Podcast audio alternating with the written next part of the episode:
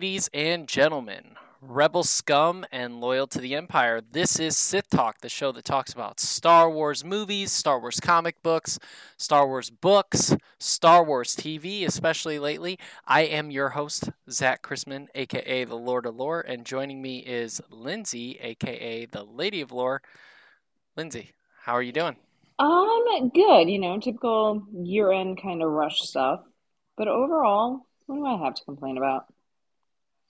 Well, you know, for me, uh, we're recording over Thanksgiving weekend to be released for the next week. So this weekend is what I like to call, um, well, what my girl Lizzo likes to call thick 30. And I've been living it up the entire time. Uh, of course, that means a lot of working out. So I try and get my 10,000 steps in and then work out as well before the big festivities. I do like little intermittent fasting preps before, but I've been, I've just been feasting. I've just been getting eating cookies, um, eating a lot of mac and cheese, and just enjoying life, not on a diet. Good for you. We great. actually uh took Yeah. a page out of your book. Tyler got a whole bunch of stuff on good deals for Black Friday. So we're turning we have a shed in the back and thank God it has like electricity so we can get heat in there and everything. We're turning all of that into a home gym. So I thought you'd be proud.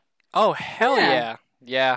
I mean, you guys are busy. I'm assuming like the biggest reason I got one was just simply to save time. I mean, just even if you do have a close commute, the amount of time you save like just going there and warming up or you know, honestly, as much as I like talking to people, uh not seeing people that want to talk to you, you know, saves time because you get regulars. It's it's awesome. It's an awesome feeling. And when you get a nice day out, like today, for us, it's like 50 degrees, is perfect weather. The garage doors open, and you're just, for me, I'm blasting like heavy metal for the whole neighborhood to just deal with and having a good time. So for us, because I used to do the whole like, you know, wake up 4:30, get to the gym right away, and then start my day. I can't do that now with the puppy. So I try and go during the middle of the day, and I I shit you not, every single time I'm like, I'm gonna go to the gym at lunch. I would say three times a week minimum. Something happens as I am literally walking out the door, and I'm just like, fuck, I'm can't go to the gym now. Someone still needs me. Right. And, yeah, and for me, I just felt like every, you know, and I, I like to train more often than people just because I legitimately, unless I'm fatigued, I enjoy Yeah. training. Um, so I do like four or five days a week and they're they're heavy lifting sessions. I, I you know, I prefer the powerlifting style just because I want to see how strong I can get and they're they're taxing, but it's like I got sick of like being done with my day at like eight o'clock every single night and by the time you eat and you know all that stuff you're going to bed at i go to bed at 10 o'clock which is a reasonable time but that's like an hour and a half of unwinding and then you're doing it all over Yeah. again it just it felt like nonstop but you guys are not here to hear us talk about um, home gyms and stuff like that you're here for star wars which uh, me and you off air should go over some of the uh, the sales. I know that um, there's a lot of good stuff going on. Like if you are actually looking for home gym stuff, I've been looking at other stuff too. But there's also some really good sales from Heroes and Villains, which we are not sponsored by, but I love that brand, and you everybody should check them out because they have some good shit. And I'm thinking about getting myself a Revan shirt. Ooh. But oh yeah, they got a Revan shirt. They got a Revan, a Grievous. They they got a bunch of stuff, and like it's all on super I feel like you right of now. all people need that. I know I do. It's just like I I have too many T-shirts, and I like I've tried to like cut off because like I always have to have like workout shirts, T-shirts. So it's like I try to just buy sweatshirts and stuff. Which Sammy B just got me a new jacket. I saw him uh, last weekend. So he got me a new jacket at the brewery that we go to. He's doing good, everybody. He's got he cut his hair. He had long hair. He looked like the love guru for a long time, and it made me really sad to see him with short hair. He really did. And when I would stay at his house, he like had this robe and he'd be like open shirtless just like coming in with coffee i swear to god he looked like a 70s love guru i was just like dude do not ever It's cut your hair though. That's why. Yeah. Yep, yep, that. and he was like, oh well, my god, that with he was like- he was like- bathrobe. I can't even imagine. Well, and and his house is like super 70s looking so literally everything fits like he's got records everywhere and it's just like you feel like you are in a uh, a love dungeon at so his good. house just because it and he cut his hair he's like yeah i just trimmed it up for the winter so that when it grew out it grew out even more full and i was like fuck yeah sam that's what you Yeah. do oh, that man. But uh, today's topics, we're going to get into Andor and some of the Disney shakeups going on with uh, Disney. I've been doing a lot of digging about all the things, like all, all the like stuff that went down between CEOs, what that might mean for Star Wars.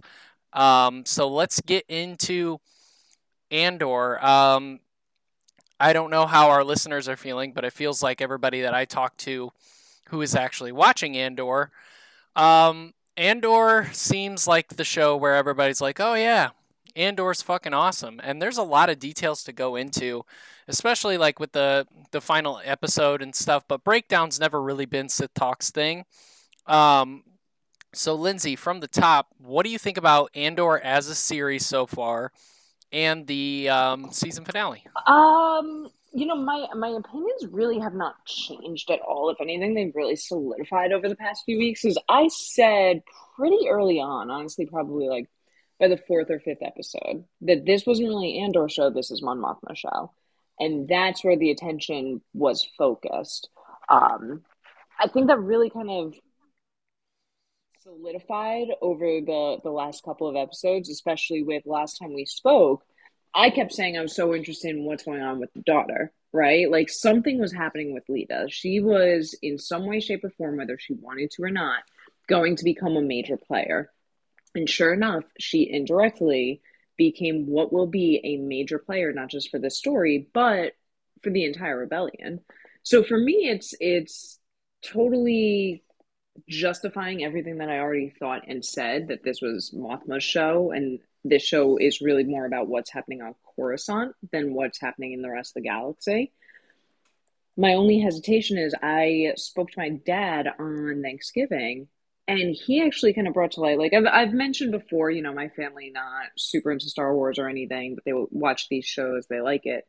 My dad had no fucking idea who mon mothma was.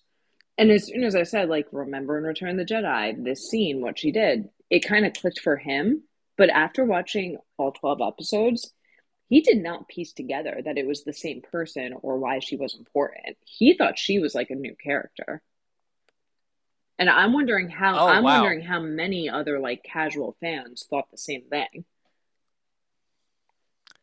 I think that I think that's probably correct. Um, you know, I always use my my worker bees as the people like my my other employees as like kind of a reference to how the normal fan base is kind of feeling. So I'll kind of poke around. The problem with Andor is again like some of the stuff that we're seeing about Andor is that you know people who have watched it are saying this is the best uh, Star Wars show or one of the best written Disney products to ever come out, which I would agree with.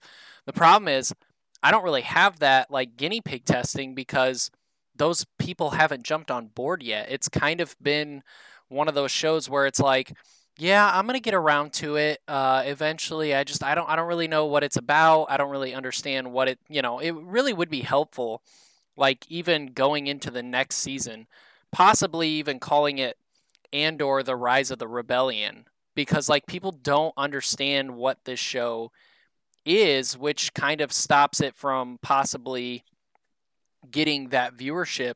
So I don't really have guinea pig testing on Mon Mothma, but I would agree with that because she wasn't mentioned in any of the f- prequels, really. So, and she has a very brief part in Return of the Yeah. Jedi, so that makes a lot of sense as to why. I mean, But Rogue it One also really leaves so much more room. going in because I, I to be honest, always truly forget that she's not in the prequels because to me, I think so holistically, and I just remember so vividly the deleted scenes with her. But unless you're really into it, and unless you really already know all of these these characters and their backstories, you're probably not the person who goes in, watches deleted scenes, and says, "Yeah, this is still canon." Right. Um, and that's the thing about her character is while they don't know a whole lot about her, um, it leaves so much room to learn more. And there's plenty of room in, in really even the main, like all of the canon. lately. They, I mean, I, we, we know I want to say this about her though. Like, eventually, yeah, we have to talk about you know Lear and and Andor and and all of them. I was just floored by the dark, almost backstabbing turn. And not so much in the arranged marriage part. I think we all saw that coming and we all accepted that was going to happen. I was shocked by how quickly she used and is throwing her husband under the bus. That that turn I thought was I want to say uncharacteristic, but fact of the matter is, if you think about canon and what we know about Mothma's character, we don't have a lot to go on, right? We have Aftermath trilogy, we have Bloodline, but all of that is is, you know, 20 years later almost, if not 40.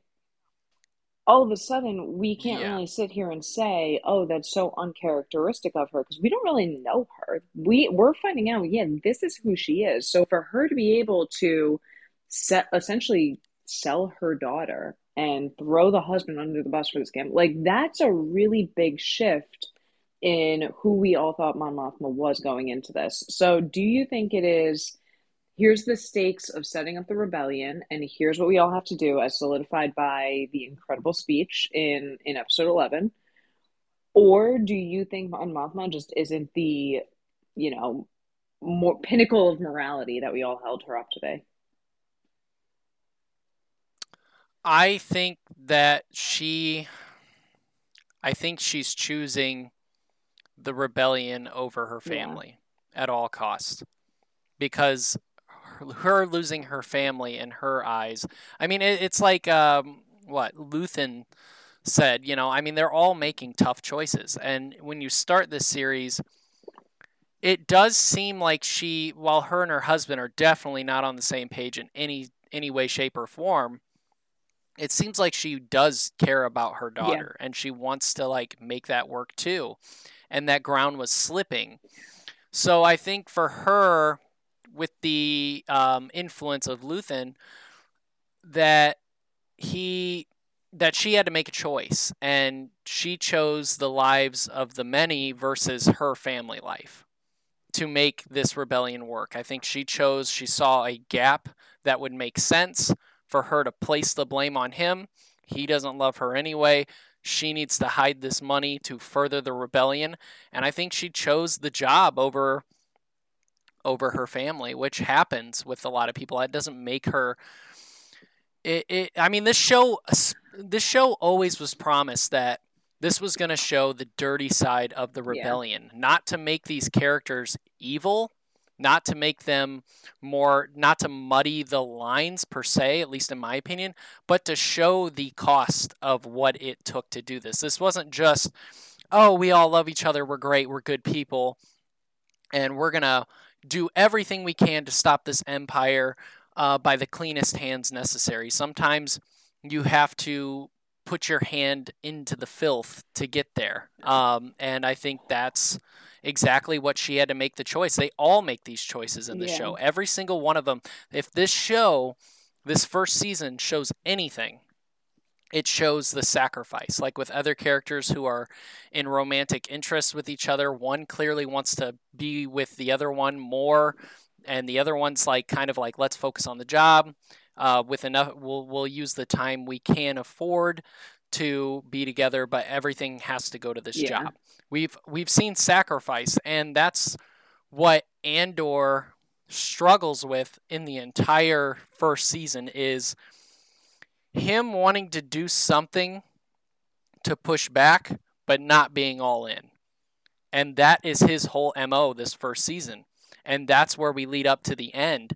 So with Mon Mothma, I think it showed her putting some grit and does it change this sparkling leader that we might see in rebel in uh, rebels where whenever mon mothma shows up she's very polished and she's collected and she seems like a um, no clean no dirty hands leader one thing we've noticed is we never see her family and why is that we've never questioned it until We've the show heard of it though. we just always yeah we if- never if heard of it questioned it Everything we know from her, we kind of know from Leia. You know, there's there's this element of screenwriting where there's the different ways to actually get to know a character, and one is by what they say and do, and the other is by how, or one of the other three is by how people treat them when they're in front of them, and the third, this is the beauty of any kind of cinema or, or any kind of book, is what do the people say about them when they aren't there and we get to see it.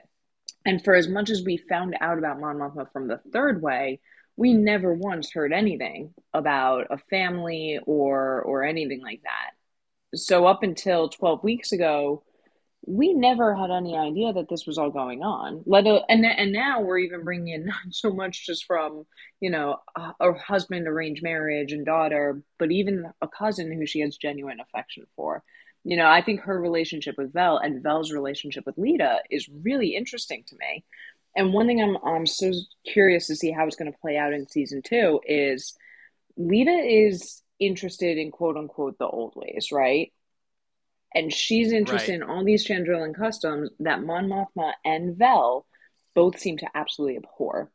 So is and hear me out is the fact that Mothma ended up agreeing to the arranged marriage a bad thing, or did we have the scapegoat of this is what the daughter wanted anyway?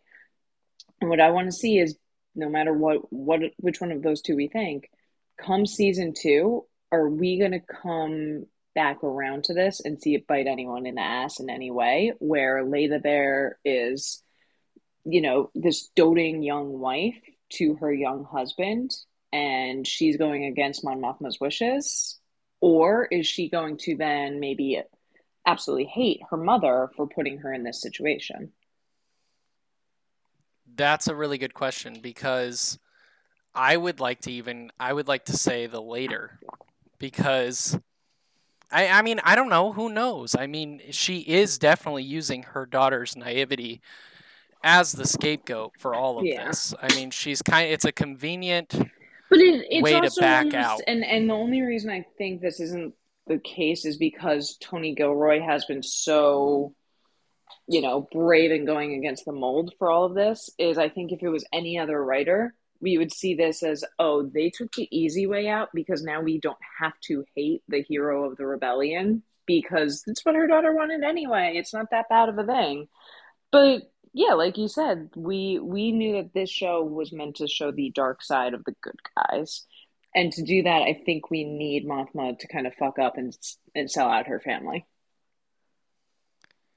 Yeah, I, I would definitely go with that um, because Tony Gilroy doesn't seem like the type of writer that that would just come up with a convenient out. There's going to be some form of a ramification for all choices. There's going to be some form of sacrifice. Again, the show talks about sacrificing and committing. How far are you going to commit? And so I think we will see pushback. I mean, whether it's she loves her marriage and she loves all this and she doesn't really see her daughter anymore and she feels guilty about, you know, just kind of shoving her aside, we'll see about that. She could absolutely hate the arranged marriage thing. But what definitely is going to happen is Mon Mothma is going to have to deal with the ramifications of all of her choices and press forward and I think it's a I think it's a beautiful rich writing point that that makes these characters stand out. I'm I I want to see the sacrifice. I want to see what the stakes are, what they're doing. Um how far do they have to go to be this way? I think, And I want to point out that yes, from Leia's point point of view, yes, I think it's great that we have Leia's point of view to build her up as this leader because it does show the best side of Mon Mothma, But what's important to understand if you know all this is Leia was already in the fight with her. Yeah. So them being on the same terms, it makes sense why she sees her in that light as this brave hero. Um, and it's a point. It's a, it's an important contrast between the two. And and you know, um, one of the things that has been said a hundred times over is you're the hero of your own story, but you're also the villain in somebody else's. Mm. And that's true. I mean, they're like across the board for most people, there is somebody out there who simply does not like you. Whether you felt like you did not do, whether you felt like you did right by them and they still felt like you did wrong by them, you're still their villain. You're still not the good guy in their eyes. And so I think that's important in these stories to tell that that that truth. Um, because it's just it's not it, it, it Star Wars very much has to be somewhat in a in a fairy tale, but I think that kind of belongs to the the trilogy side of things. These these movie sides of things can can don't have the time to tell those type of stories, and I think this is the type of story that we need to see. Um, because we haven't gotten it before, and we're always asking for new things in Star Wars, and this is something that's simply um, very fresh take on on a lot of things, and and I think that's why Andor as a whole is so captivating. It's not necessarily just trying to be uh, dark to be dark. It's not oh, being yeah. gritty. It's writing itself in a in a pattern that is just showing these other sides. And I I, I mean, if I simply if there I, is I don't know, one I love it. person in all of Star Wars over there at Disney and all of Lucasfilm most likely to have a mug sitting on their desk saying facts don't care about your feelings, it's Tony Gilroy. Absolutely. And I think that's why he was 100% necessary Yeah. to tell this story. Um, and it's why I've said from the beginning of the show that uh, th- there's a lot of pushback, and I'm going to sound like a hypocrite later when we talk about Kathleen Kennedy. Um, but in in fandom, it's it's like I said, you don't have to be a diehard fan. Uh, you just have to tell a good story and have to have a good take. And Tony Gilroy had a wonderful take on this universe. He's not a Star Wars fan. He's openly said it. We've known about it for years. But what happened was he got into this movie, did the reshoots, did the rewriting, and not being a fan, had an attachment to these characters and got some form of inspiration in this world. And, you know, decided to tell a story that maybe a hardcore fan wouldn't. I know I wouldn't tell this story. I would be telling the Old Republic story if I knew how to write and I knew how to tell. And they said, hey, we're going to give you a Star Wars series or a Star Wars movie. What do you want? It's Old Republic 100%. I wouldn't be telling these stories. And that's why, even though I think Andor is the most, the, the best written Star Wars show, I'm highly looking forward to Mandalorian after the show because it's going to be such a good palate cleanser because the Mandalorian leans more into that that fan like what the fan wants what it you know what we're looking for it has an epicness to it and Andor is a little bit more of a a deep cut and I like them both you know I you know I just I prefer to have all these different stories um so I think that it, it was a it's a beautiful take on this this franchise, and I think it's what we need. And it it, but it might still not be the show for everyone because it doesn't have that epic scale. And you know, even with the season finale, this might sound kind of bad, but up until the back half of the episode, I was like, come on, let's get somewhere. This is the finale. Let's go. Let's blow some shit up. Let's shoot some shit. Let's go. Um, you know, but by the end of it, I was like, you know, that told the by the end of this um, series finale or season finale, sorry, um, I was like, no, that taught me a damn message. That showed the damn message, and that showed the spark, the spark of the common folks, not the Leias who had these big political connections, not even Mon Mothma's choice, even though that had a lot of weight to it. It also showed the spark of the average day person and how they seen this world and what made them maybe join up, which yeah, is a big and I think story. that was a big thing over on Ferrix because there was a level of complacency before there, which was what you know Maarva's whole speech was about was was giving up that compl- complacency.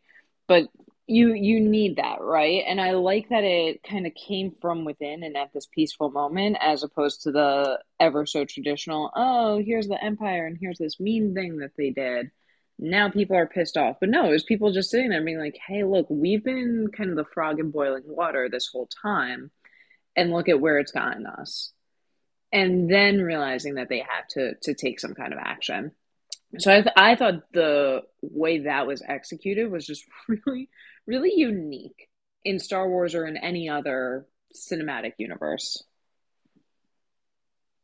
Right, and I, I would tend to agree. Um, so, what do you think about this whole? Um, and I, I don't really. I've had a couple casual fans kind of ask me about it. Is there any way you think Luthen is a Jedi or a Force I user? Don't. And here's here's why I'm hesitant to say it. So Mark was the one who floated that by me and you a few weeks ago. And that was the first I had heard of it.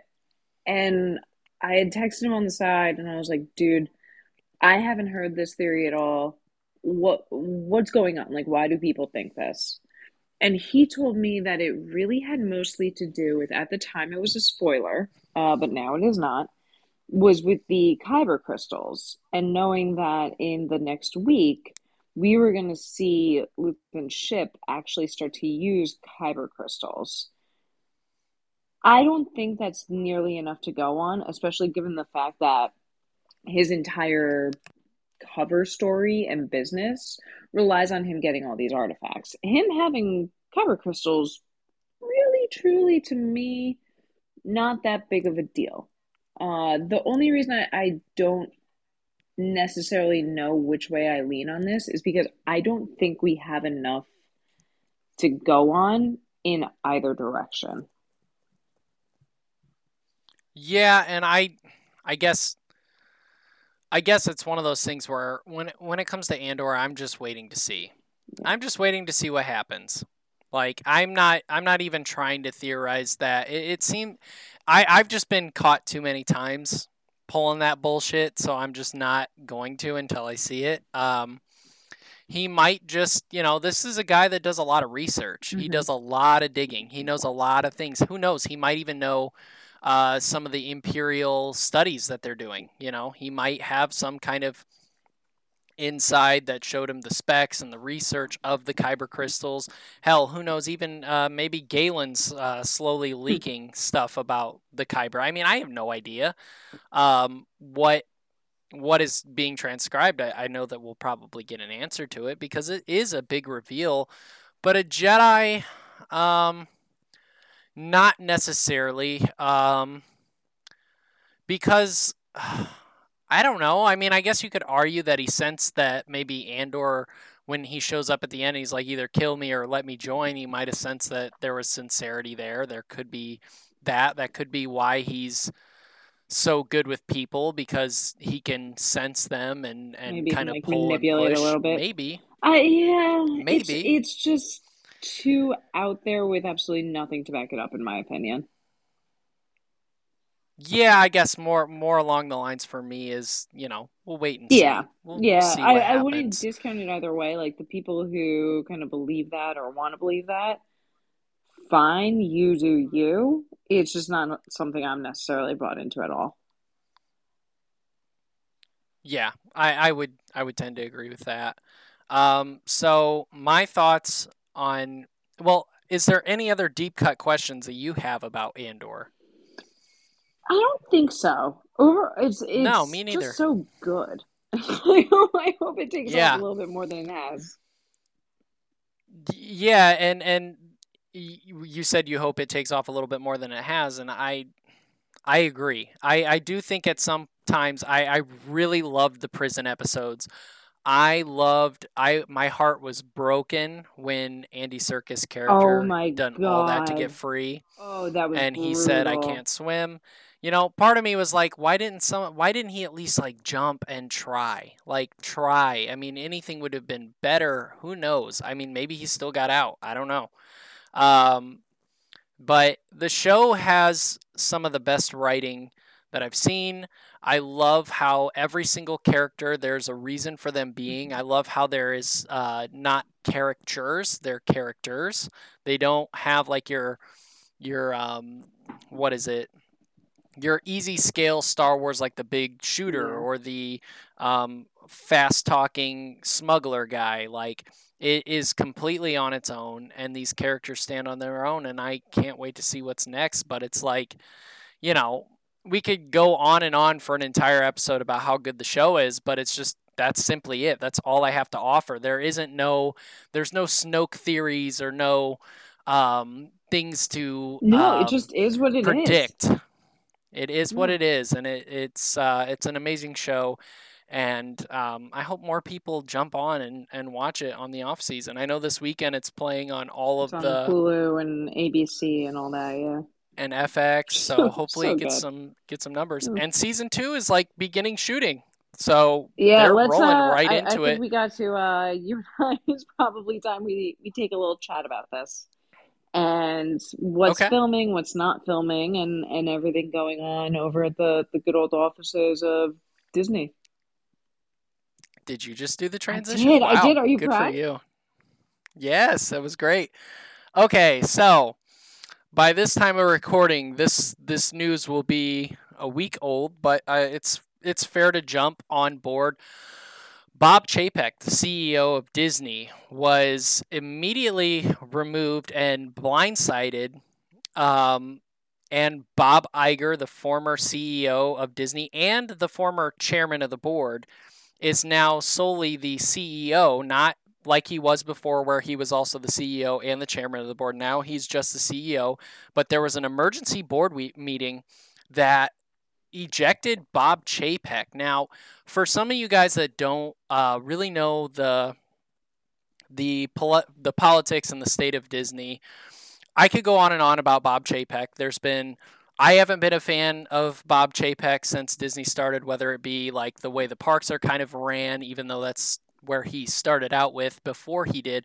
Uh, there's a lot of structural stuff that changed. Uh, Bob Iger was very much about letting the creatives be the main head of the ship for Disney. And when Bob Chapek came in, he came in and he started some uh, different manager offices for people that were in the banking industry. A lot of the bankers and businessmen started getting uh, positions where these creatives used to live in. And he opened up a lot more bureaucracy for the company itself. And so, just to like kind of shine a light about it, there's not only been a lot of drama with like actresses, the way they like kind of blindsided Scarlett Johansson and tried to like shame her for wanting the money that was owed with her for Black Widow. That's kind of when stuff started happening. But we learned um, that upon his jumping in, which, let's be fair, he started being CEO right when COVID hit. So Mhm. this is like the hardest time to take over one of the biggest jobs on planet Earth. So shout out, like respect. He did have a lot to like recover in just becoming the CEO with the legacy of Bob Iger. But we started hearing a lot of things like the creatives, including like Kevin Feige, no longer of Marvel, head of Marvel, no longer had the power that he once had to um, to kind of operate his business. So we can assume that Kathleen Kennedy had that same kind of bureaucracy go on in her camp and that leads to more approval. So like to give Kathleen Kennedy a little bit of a shout out, I mean like who knows, maybe these movies were uh, pitched and uh, certain ones were approved and maybe the board has been part of the or maybe Bob Chapek and his people have been part of the reason why we haven't had Star Wars movies slow down. Regardless, he was ousted at an emergency board meeting and Bob Iger placed like to the point where he had no idea he was uh, so Disney Plus had a live event for Elton John. All the board was there. It was streaming live on Disney Plus and he was going to announce Elton John on the stage. So he was physically there and he found out while being physically there that he was no longer CEO of Disney, while the board and Bob Iger were physically there. And uh, you know, the room around the or the rumors going around is that the board was really happy with it. So, in relation to Star Wars, W- really happy with what? When you say it, really happy, really happy with Bob with Bob Bob, Iger, Iger yeah. stepping in yeah, and Bob Chapek stepping out. Um, part of this, you know, could have been we, we don't know. We'll hear more details later. The details that I know are that he was completely blindsided by the entire ousting, and that according to uh, sources, the the room the, the the people that were excited was the board themselves at Elton John. They were excited that Bob Iger was stepping in, and everybody seemed to be at ease um, knowing this. Now, jump back two weeks ago. Bob, I, Disney stock fell. They they lost uh, like I think around like four billion dollars um, with their stock going down. And Bob Chapek kind of came out on I think it was MSNBC, and he said, you know, we're gonna cut back on some things. We're gonna cut back on some of the productions that we're doing, i.e., the content, which is i.e. what Disney is fucking known for. We're gonna cut back on like our CEOs traveling to corporate meetings and shit like that. And I think if if I were to take a guess, I think the whole cutting back on content was a huge blow because this guy is very much a business guy. He was a part of the parks, which is business. He has no idea about creatives. So when it comes to Star Wars, people would say, well, Bob Iger appointed Kathleen Kennedy under the request of George Lucas. Does this mean that Kathleen Kennedy is safe for a while? So here's the here's the other kind of one thing that I didn't want to bring up. I was hoping you would, but the Then bring it same day that Chapek left, Kareem Daniel, the company's head of media and entertainment and right hand to now departed CEO Bob Chapek, also left. So that's within 24 hours. They get rid of not only Chapek, but to your point, when he was saying, you know, cut back on this, this, and this, they they leave the or they part ways with the media and entertainment head. Things to keep in mind is you you and I, yeah, we're focused on Star Wars, we're focused on Lucasfilm. There's so much else that goes into this, right? Like people have been so upset lately with Pixar. Marvel is, you know, they were they were the king of kings for so long, but I think we all started to see the quality really, really decrease there. Um, and things just become a little monotonous. I think Star Wars is kind of the, the staple, if anything, where they're saying, you know what, we've got Favreau here, we've got Filoni. This is probably the safest space. The other thing, and, and this is where I'm hoping now you'll see what I was saying and you'll agree with me, is we were talking a few weeks ago about Kathleen Kennedy, you know, non announcing movies anymore, non announcing TV shows, blah, blah, blah, blah, blah. And I said, this isn't a Kathleen Kennedy issue. This is a marketing issue. Kathleen Kennedy's role should be here's the people I'm going to hire, here are the projects I'm going to greenlight, and then I'm going to step back and trust my creatives. We have absolutely no reason to ever believe that was, was not the case. The issue was, and why people didn't like her, is because she, annou- quote, she announced too many things, quote unquote, that ended up not which Bob Ch- which Bob Chapek was famous for, you know, news breaking out that he told her personally to stop doing that. But I still don't think it was a her thing. I think it was a marketing thing. And now I think it, it went along with entertainment and media. I think with Iger, we're going to get back to let's keep things close to the vest. I'm going to trust the people running their ships to do so accordingly. And I'm not going to worry about announcing things in, in the biggest, brightest way. So, can you uh, again, we've talked about it, but can you elaborate on your why it's a marketing failure? because the way in which she she announces things they traditionally happen one or two ways they happen at the stockholder meeting and those are when she announces things like andor acolyte book of boba fett those are the ones that come to fruition. That's her. That is her saying, This is what I feel comfortable reporting to stockholders. And because it is Disney, it is now changing the entire shape of essentially any major stock movement on, on the Dow Jones, right? So anything NASDAQ related, this is having a really, really heavy hand, and that has to be accurate. When she's going to D23, and when she's going to all these other conferences and that's when she's announcing here's you know here's d&d we're going to give them their own stuff or when she's going to twitter that's not her saying this is what i want to share that's all that all has to go through this really really rigorous vetting process so that's someone else saying hey look here's what we want you to announce here's the way in which we want you to announce it and here's the exact day and time. Here's everything you can and can't say about this. That all gets vetted. That's not just her standing up giving a PowerPoint that she designed saying, here's what I want people to know. Yeah, and I think with with that where I go and push down is okay, so I get your point on that one.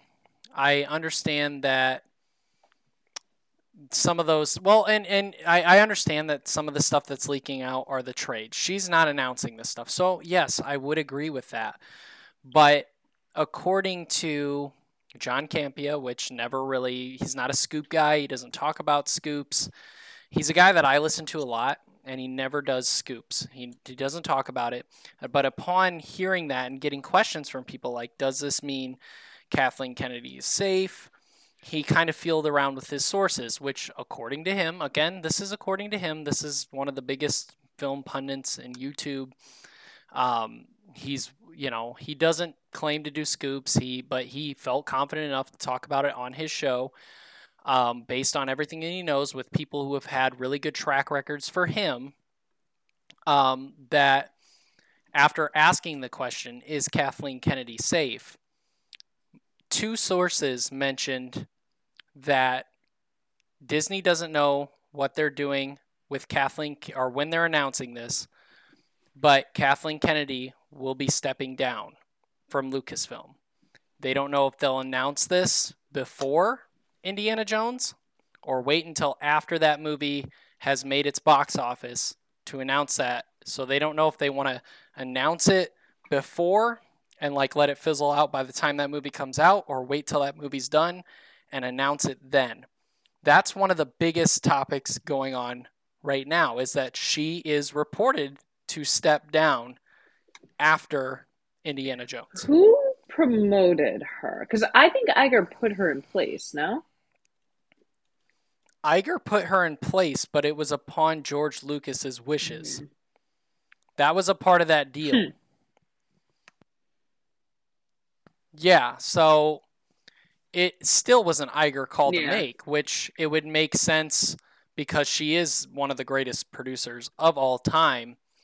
Um, you know, but it, it leaves another announcement. I mean, we we could be losing Kathleen Kennedy to to yeah. Star Wars. I mean, I what just, what do you think about that? I, I mean, like, how do you feel about that? We we all know how I feel. How do you feel about her? If that if if this is true, do you think it's time? Do you think this that, is not um, a remark on her because you know I am a fan of hers and what she's done so far.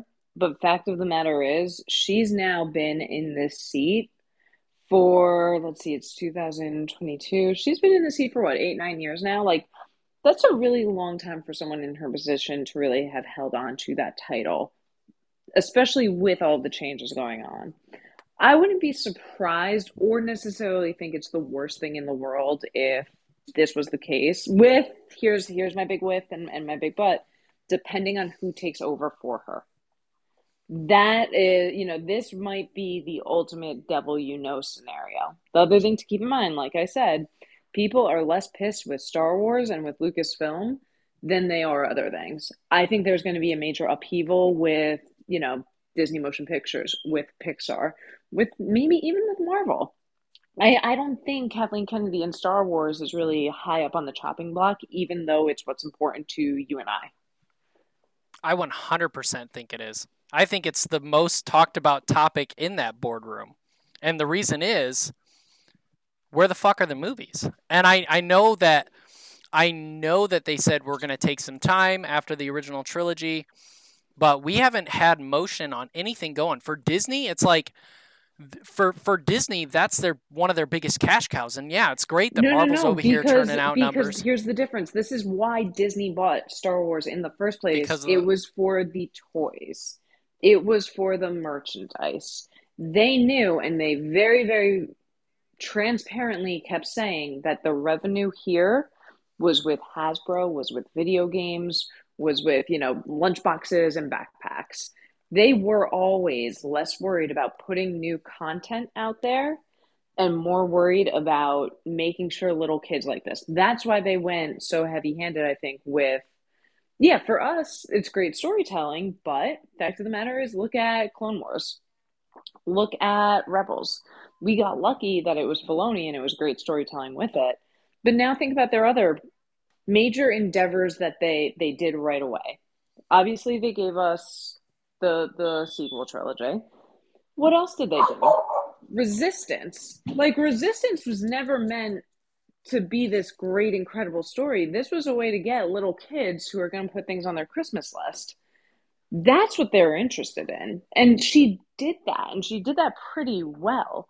They're more worried in the marketing, whereas it's the Pixar and the Marvel that they're starting to lose content. I think they'll start losing merchandise. And they're also losing space in the parks, you know, and that was always Chap- Chapek's big thing was the parks to obviously his to his demise. Um, but this is this is why I don't think Kathleen Kennedy is going to be high up on the list of people to replace. Do I think it'll happen eventually? Sure. Do I think it'll be a bad thing? Maybe, maybe not. I just don't think that Lucasfilm is quite as big a topic and big of a worry and a red flag as you think. And see, I am gonna I'm gonna die on this cross because and, and I, I'll kind of I'll kind of double down a little bit because I love it when mom and dad fight. um, so um, so uh, you know the it's it is the to, to me it is the biggest topic because while everybody's saying fandom wise that Phase Four is you know some of the the you know the most hit or miss Marvel, it still has turned out cash. It still turns out gold. Black Adam comes out with the biggest actor, and it still can't make a profit. Um, and Black Panther comes out without its leading man, without its leading character, introduces a new leading person and a new character. I won't spoil Black Panther of who becomes Black Panther. Um, and it turns a profit. Market or Marvel is profitable. But Lucasfilm, they are profitable. Don't get me wrong, and I see what you're saying. But guess what buys guess guess who's buying more merch when new movies come out, when new characters come out, when there's new shit to buy. There's not new shit to buy. And while The Mandalorian had a great merchandising uh, campaign, they've done awesome with the Baby Yoda stuff. They've done everything with like the way the Mandalorians look. That's all good and dandy. But the trilogies, the movies, not only in box office as movie themselves, but the merchandising that comes with it makes tenfold more. And the thing is, we're going to take a break from Star Wars, is what they said after Rise of Skywalker. Refigure things. Well, yeah, absolutely. They should. They should have, and they have. But three fucking years is enough time. And at this point, we are way past that limit to where we don't even know what's going on. And we pay attention to this. We have no idea what's going on. And Disney's over here looking at their stock prices going down. And they're thinking, you know what really fucking bump up? If we had a Star Wars movie to announce, if we had something to announce, I guarantee the stocks would go up. The stocks went up 9% the first day that Bob Iger jumped in. Now they've resettled a little bit, but a new Star Wars trilogy, that's going to bump the stock prices up for sure. We've had no freaking movement on anything here. And I'm not like out here to like shame Kathleen Kennedy. I'm just saying I don't think I don't think Lucasfilm knows what they're going to do. Now, let's counterbalance that. According to Jeff Sneider, who's a huge film pundit and releases scoops, that's his thing. He's worked with Variety, The Hollywood Reporter, Collider, all of them. He has said uh, there's a lot of stuff coming down the pipeline on the on the feature side of Lucasfilm to be excited about. Um, as we know, Lucasfilm has made a strong pivot to the TV side of things in order to beef up Disney Plus, and those plans aren't going anywhere, with several new Star Wars series and seasons deep into yada yada. But it appears the studio there's a strong desire for a theatrical release. Whether this updated slate of Star Wars projects, um, hold on, remember that Patty Jenkins was supposed to okay, as whether this updated slate of Star Wars projects for the next five years or so includes yearly theatrical releases once things are back up on the feature side, we could be looking at a 2024 earliest. So that's good and dandy, but we've had no moving news about it. We've had no moving news about movies, and that's what they're looking for. They're looking for somebody that can burn. Kevin Feige, while spread thin, has created a money monopoly on something that wasn't uh, wasn't Teflon with Marvel. He created that his world, and they're turning out billions a year. And meanwhile, Star Wars has nothing, not a single thing. That's money out the window. That's merchandising out the window. And they just don't put the, whether or not you love Kenobi, like Kenobi is mixed bag on how people feel about it. Did awesome in um, in viewership and probably did pretty decent on merchandising. The Mandalorian's Teflon, it's phenomenal. It's got merchandising. But there's no way, there's no way to argue that new movies are going to create way more money and way more merchandising to create more profitability. And we just haven't had anything. We haven't had any movement. Nothing's in production. There's nothing going on. And who knows? It could be a Bob Chapek thing. But what we know about Kathleen Kennedy is like all her plans of new Star Wars content completely fa- has fallen through with the theatrical side. And I'm not saying like let's let's oust her, but I'm saying like at the very least she keeps her job and wants to keep going, which I don't know why she would at this point.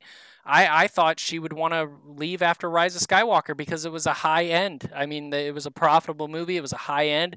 Star Wars was moving into a new chapter. I thought that was then, but there has to be some movement, regardless of if she leaves or not, which I'm putting it down on here right now. I believe this. I believe that she's going to step down. And I think they're going to, if I know Disney, I think they're going to wait until Indiana Jones is done so that she can set sail because right now, from a from a um, boardroom stock price thing, it's just one other notch that's saying Disney fired Kathleen Kennedy. That's going to put the stop st- stocks down. That's that's going to show instability. So they're not going to do that because it's going to show instability. They're probably, I, if I were to guess, she's going to be announced that she's out after Indiana Jones is done at the box office after a high win.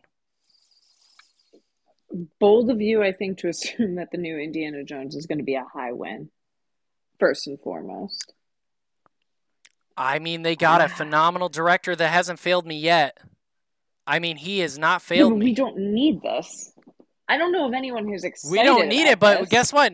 Look, look, look. A lot of people are fucking excited about Harrison Ford returning as Indiana Jones. Let me pull up the box office of even the one that nobody talks about is the Kingdom of the Crystal Skull. I don't mind that movie. It is what it is. Is it Kingdom yeah. of the Crystal? We're doing this live, people. Skull box office. I'm a slow typer. Wow. Boom. Okay, so even in like when when did this movie come out? Ah, be, shit, what, 2009? Mid yeah, mid 2000s. Um it did 790 million dollars.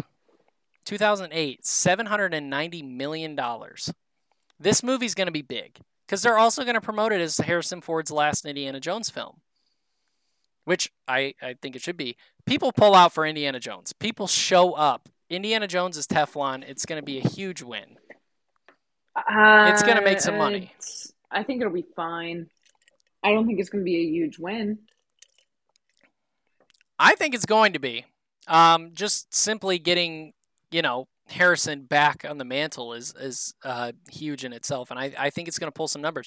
This is this episode is something that we can pull back and say, you know, see, let's see where everybody else sat. Let's figure it out. And yeah, well, I think we also see need to see who was right for them. What we're going to define as a huge win. Like I would define Far From Home as a huge win because it emotionally packed a punch. It had big names come back for it, and it crushed the box office.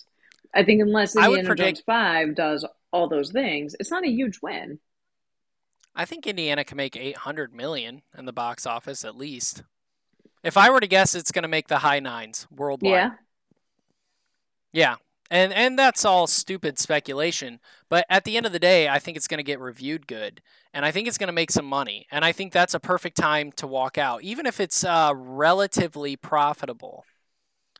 That's going to be a big enough win for them to change the Lucasfilm side. So Far. From Home was 1.132 billion box office. You, Yeah, you which is Kevin Feige think- yeah, out there. but you Show- well, no, that's that not IG Kevin Feige. That's Sony. IG5 is going to be 900 mil, even if Far From Home was only 1.1 billion. Yes, because Harrison Ford is Teflon, and I, I know that the, the Hollywood industry, we no longer rely on actors as being the star. I mean, you can argue Dwayne Johnson being Black Adam, the biggest movie star in the world right now, couldn't make that one profitable. But Indiana Jones is a, is a it's a high caliber fran- franchise that people have always loved.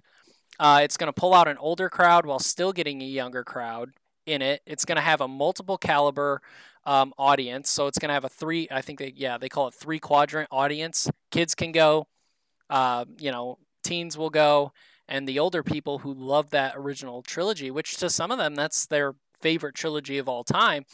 It's going to pull that three quadrants, and especially with the marketing that it's going to be the final one, they get that little final one, um, you know, marketing push. So I, Again, I I, just it's want going to put be a this. I. I picked I picked Far From Home for a reason. No Way Home, I don't think was fair comparison. That was 1.9 billion. Endgame, 2.798 billion, and you're still going to count 900 million as a huge win. Yes, All right, so because 900 million, and look, what would the what would the Rotten Tomatoes have to be on it? I don't think I don't think the Rotten Tomatoes matters. I think box office matters. No, I think I I, mean, think it- when it, it just doesn't. to someone keeping their job and and the longevity, I won't say necessarily like you know Rotten Tomatoes score matters, but people's perception of it matter. Because Yeah, you can't and- just and do not- a whole bunch opening weekend and then people fucking hate the movie and still count it as a huge win.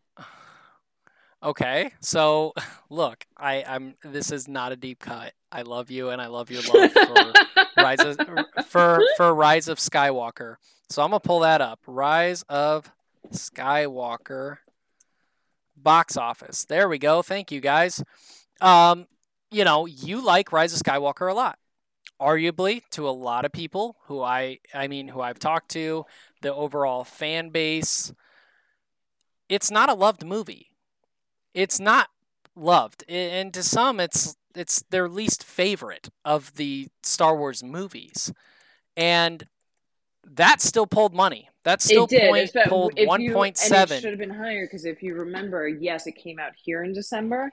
Global releases were staggered. Plus, they couldn't get anything from Asia because by the time it was released here, COVID had already hit across seas. and that has a fifty-two percent Rotten Tomatoes with a eighty-six. Yeah, but that's why, for as much as I love score. it, I wouldn't consider Rise of Skywalker a huge win for those reasons. It was it a huge win for me. It made money. That- that- yeah. Was it was it a huge win? No, because what did it also launch? It's now the catalyst for Kathleen Kennedy should lose her job.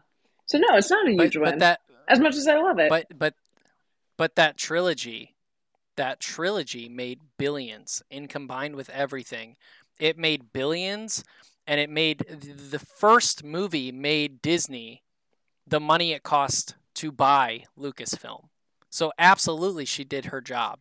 And around that time it wasn't just the rise of skywalker that that was kind of like not making everybody happy. We also had the mandalorian that was a big hit that she produced. So not only did she have the money of Rise of Skywalker, look, a billion dollars across the board, no matter what it is, there's expectations for a lot of things. A billion dollar movie is a fucking huge success. A eight hundred dollar a, a eight hundred million dollar movie is a huge success. A seven, a six, that's a win. That's a win. We're used to these big blockbusters that like people are saying, "Oh, it didn't make a billion, so it fucking it, it didn't do shit." But really, like these movies if they're a 150 million dollar budget and they made 400 million like solo would have been profitable and been reset had they not have to reshoot and rewrite and get a new director for the entire film which ballooned that up to 400 million Yeah. That that balloon plus the marketing is what made solo the first disney flop or the first star wars flop but if it had remained on budget it would have been a huge success Well, at four I'll million. agree with you, but Which the marketing, I'll give it to you. Bob Iger admitted that Solo was his fault because he wanted it right before Endgame, right after Last Jedi. I So the marketing point, I'll give you that. That was wasn't his call, or that was wasn't Kathleen's call. but for a different reason. I think when when the time comes, whether it's next week or ten years from now, when Kathleen Kennedy has to step down, and we're reviewing, you know, the highs and lows of her her tenure. I don't think we are going to look at it and say, here are the titles that came out and here's how much was made. It's going to be because this is her job. Her job is not to make this shit. It's going to be who did she hire? What did she do? She hired Favreau. She promoted Filoni. You know, she she was smart enough to greenlight the entire High Republic and say, here are the authors we're gonna make. Like she's more than just here are the movies being made and here's how much they're making. She puts the right people in the right jobs. That's the important But she part. also, but she also hired D and D and That's D. that's And why then when Game of my, Thrones my went down- was with Solo. That was the first flop because of shit like that. So and and you But said that shit has been staying. She is because that shit has been staying, and that's why she can't get a director. It's why you haven't heard shit about Taika after Thor: Love and Thunder. It's why after the Game of Thrones season finale, that was a mixed bag. You stop hearing about D and D. It's why Lord Miller got cut out of uh, Solo, and they put Ron Howard in, the safe bet guy that can do the good old Yeah. job. It's why uh, you know. No, but I um, think Solo and the Colin Lord, Trevorrow of, came Lord out- Miller is where it all started, and that was the the first big flop. But when you look at it, when she hires someone, it's usually the right right person for the right job internally, right? It's it's more of just the directors. It's everything else that goes into it. She's having them all in the Doug Chiang. Look at Doug Chiang. He is. You can in no way, shape, or form tell me that he has ever been the wrong person to have in the room. She kept him. No. He he was there in 99 and he's still there. Her not coming her coming in and not saying, "Look, I'm going to bring in all of my own people." No, she keeps the right people in the right jobs and she puts the the new people in the right jobs. That's her position and that's why I'm not so dead set that she's going to be be ousted anytime soon. And I would agree, or I would disagree at the complete opposite because everybody else that has fallen through. She's had some huge wins for sure. Um, she's had some huge wins, but she doesn't have what what Feige's got, and Feige understands the universe. He understands what he's playing in. And to be fair, it's like we had talked over text. Kathleen Kennedy is one of the greatest producers of all time but she's a nuts and bolts producer. She's a go out and get it producer. Star Wars is the hardest thing that you have to play in because it is its own universe. It has its own feel. It has all these other pieces around it that you can differ- differentiate, but at the end of the day, it has to be connected. It has to flow. It has to have the same like f- feel of the universe while also standing on its own, but it has to connect, and it just didn't. It hasn't. It hasn't really stayed that way. And when you add all that announcements that got pulled and announcements that didn't happen and the reactionary, it just, it's simply, I don't think it suits her. I think she's going to get a fat deal wherever she goes. Oh, when yeah. she leaves here, she's I mean, going she to get the biggest, retire. like, first That's up. the other thing. Like she's They she's never the- retire. She's the producer of E.T. Bob She's Iger's 71 fucking years old.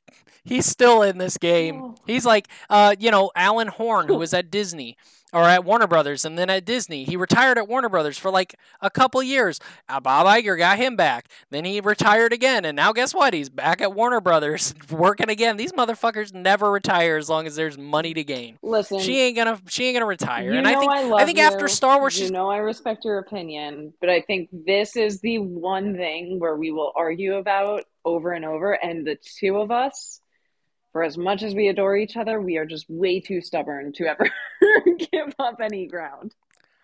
I agree. so I will I will say with that being said, guys, how do you feel about this? You know, uh, we have a Facebook group for you guys to comment on this stuff. Uh, you know, and I post the shows on the Facebook group. If one of us rubs you the right way or wrong way, let's talk about it. I want to know what you guys think because it is a, you know, it's a big contrast. And I'm definitely the guy that has been up on this hill um, pointing out the flaws of what's been going on. And I do want to preface that or I do want to say that she is the greatest producer of all time. Like I'm a huge fan of a lot of of of all, almost all, all of her work, with the exclusion of a a couple films or a couple little handlings. I think no matter what she do does in the future, if she works on movies, it's gonna be great. I just personally think that Star Wars is a hard cookie to cra- crumble. And when we're all looking at Kevin Feige and his success, we're all, at least me, we're looking dreamy eyed and wanting that. And I I just I'm dying on that hill. That's fine. But I want to know what you guys think because you guys are the one listening to us and you're going to agree with one of us um, over the other for sure. And I'd love to hear it because I generally don't know where I gauge. I just know where I stand. Um, so, with that being said, um, Lindsay, final thoughts? Do you have anything? You just, you good? Oh, so many more thoughts, but We'll leave it. I know we could go for another 2 hours we'll on this topic. We don't have to leave it be. You can you can have the final say because I always cut it off. If you want the final say, say it. No, I think, uh, but you're right. We always love. You guys want to uh, check out the Facebook group, check out Patreon. Tell us why I'm right, Zach's wrong. Um, if not, you guys can uh, keep your opinions to yourself. No, I'm kidding. We we love to to uh, keep the debate debate going. So definitely head over there and um, just make sure you tag us in any discussion thread. Absolutely. Um, so where can you find the Clashing Sabers? Well, you can find the Clashing Sabers under the Clashing Sabers um, podcast network. You can check us out there. We're on um, all platforms that I know of, all the big ones. And I'm doing this terribly, but whatever. I don't care. Um, you can find me at Sith Talker 25, talking all things really just home gym lately and barbecue. Haven't been posting much Star Wars, but I will be talking more about the High Republic with the given new release because I am super excited about that. Lindsay, where can they find you and tell us more about what we do here at Clashing Sabers? Yeah, so what we do here at Clashing Sabers, if you ever want to check out clashingsabers.net, is aside from just being a podcasting network with all your favorite shows, we're also first and foremost a nonprofit organization. Our mission is to get books, preferably Star Wars books, in the hands of as many students and classrooms and school libraries around the country as we possibly can every single dollar that we raise through our Patreon or through any of our fundraisers goes directly to this mission. So we understand if you can, preferably donate, um, that's always appreciated. If you can't, that's fine. Spread the word or head over to clashingsabers.net and just refer any teacher or school that you know of that might actually need some of these uh, books and supplies for their own uh, students. Awesome, awesome, awesome. And guys, please check out all of that below um, because we're trying to do the good thing here. And uh, we're not having to cut out our um, husbands and daughters to do yet. so. Um, with yet, with that being said, guys, uh, thank you for listening to another episode of Sith Talk. And until next time, may the force be with you. Always. Okay, so next time we should have a discussion possibly on who would be perfect. Yeah, yeah. Who's the future? Because I know who's the future you, regardless. You and I kind of started chatting about it and who we would like and not like. But that's my whole thing is if she's if she's out, someone good has to be in, and who is that person? So yeah, I kind of like that area. I kind of um, wanted to um, argue with you more, but I had more things to do today. no, you got that brisket. Um, I think though, if we fun. have that discussion, we also need to think of it from the realm of not just, you know, Star Wars, but like, would a Patty Jenkins be a good fit? You know, stuff stuff like that. I think we need to expand it from oh, just, you know, Dave, John, and Pablo. Oh, for sure, because um, John's the only one. Yeah, absolutely. Yeah. I, I and I, will look that up too because I'm relatively familiar with execs and yeah. producers and yeah. No, I like, like that. that idea though. Okay, well, you have a good rest of your day. I'm going to stress about my brisket. Right, enjoy. Let me know how it goes. See ya. Bye.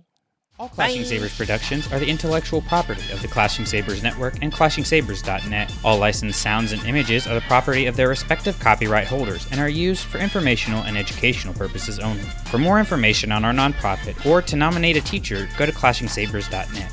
For questions or inquiries, please email us at ClashingSabersNetwork at gmail.com. You're just going to walk away?